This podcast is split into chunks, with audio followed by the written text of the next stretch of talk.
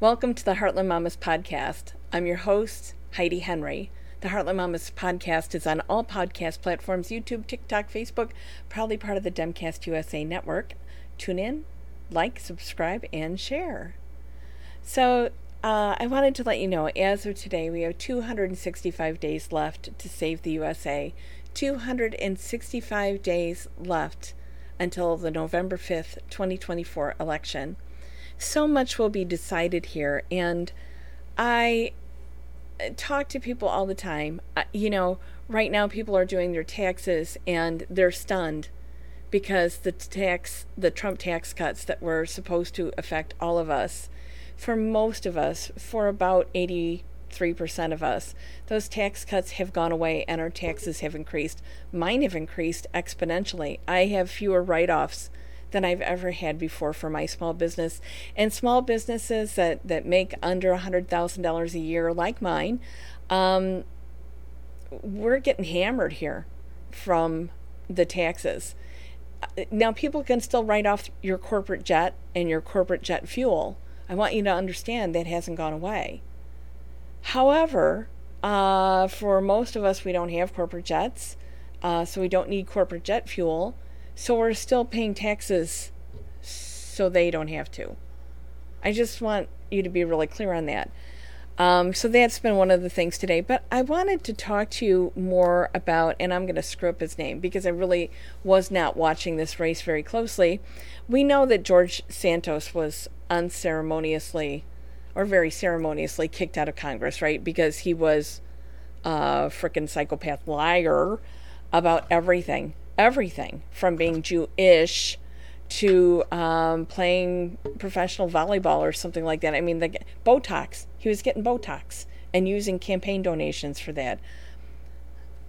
I don't know what you elect Republicans and expect any different. You elect garbage and you get garbage in return. So finally, uh, that part of Long Island uh, elected a new person to take George Santos's place. And listen, you could elect my Pomeranian and have better representation, and she will work for cookies. So, um, but Tom Suozzi, and I'm sure I said that wrong, a Democrat from New York, run, won a decisive victory yesterday. Now, we were a lot of people were watching this race to see how the fall is going for us. And I want you to remember that since Trump took office in 2016 and he didn't win that election. Hillary Clinton won the popular vote by 3 million votes. So I, I'm, I don't want to hear any more about she was a terrible candidate because she was a very popular candidate. But since then, uh, the Trump team has lost in 2018, 2020, 2022, uh, and we're going to cream them in 2024. Let's face it. But we all got to get out there and do our part, do more than our part to get this done. So he won this decisive victory, which makes it look good for the rest of us candidates, myself included, for this fall. Um, but I heard part of his acceptance speech, his winning speech uh, from last night, and it just struck me that it's everything I have been saying for months now, for months now, for years, really. So I'm going to just repeat his words because I think they're so valid and so good and so worth repeating. He said, stop running around for Trump and start running around for the country, uh, for the people. Start working together and find common ground and get on board or get out of the way. Oh, I perfect. I I could not have said it better.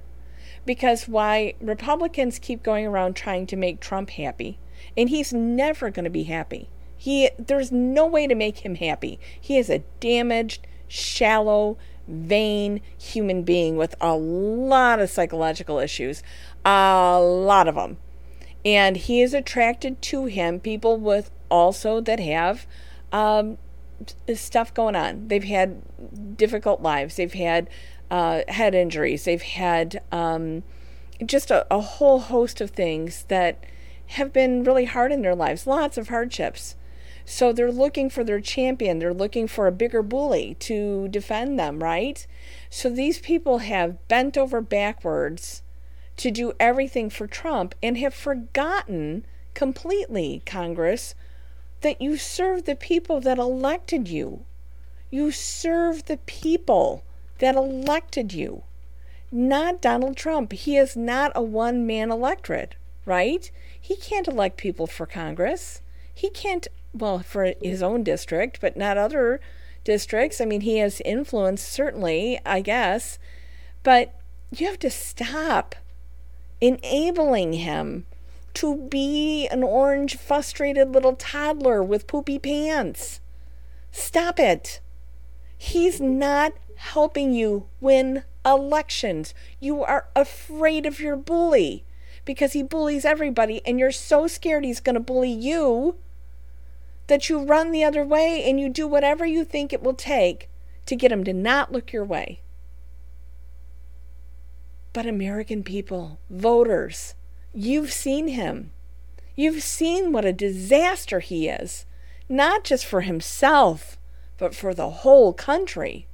And yet you have these sycophants in Washington from all over the country that'll bow down and grovel and beg and stay out of his way to get their way. Ronna McDaniels, the head of the, the Republican Party, it's not her fault they lose elections, it's Trump's fault.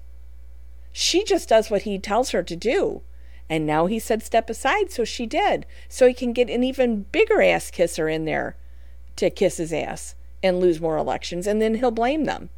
Because he hires the they'll only be surrounded by the the best and brightest people, Mike Lindell, uh, bankrupt pillow guy. Um, and then we're surprised that, that he fires them. I think he's so stuck still in his, his TV show that when he says you're fired, that he thinks that that's how life really works. That isn't. It isn't. And until the Republican Party will set down this mantle and do the work of the people in real time, when you say we need a border solution and you design it and it's delivered, you got to vote for what you asked for. Uh, uh, the farm bill, for God's sake, why are we holding up the farm bill? We plant in weeks and we don't have a farm bill. And it's not going to happen, farmers. You know it. I know it. It's not going to get done in this Congress, not this Congress. They are too dysfunctional to get on board to do anything, anything at all. They're unable and unwilling to do the work of the people. When I was a young horse trainer, and I was very arrogant because I was very, very successful, and I had to learn a lot of humbling lessons uh, when I was very successful because you can't stay at that level forever. The intensity, uh, and, uh, I had parenting responsibilities too. You can't be that cutthroat. uh, all the time when you've got other stuff going on. But I used to say, get on my train or get off my track, lead, follow, or get out of the way. The same applies to you, Republicans. Lead, follow, or get the hell out of the way. We have a country to run here. You're failing us. You're failing all of us. And we've had enough. From the edge of the Great Red Divide, this has been the Heartland Mamas podcast. I'm Heidi Henry. Have a great day.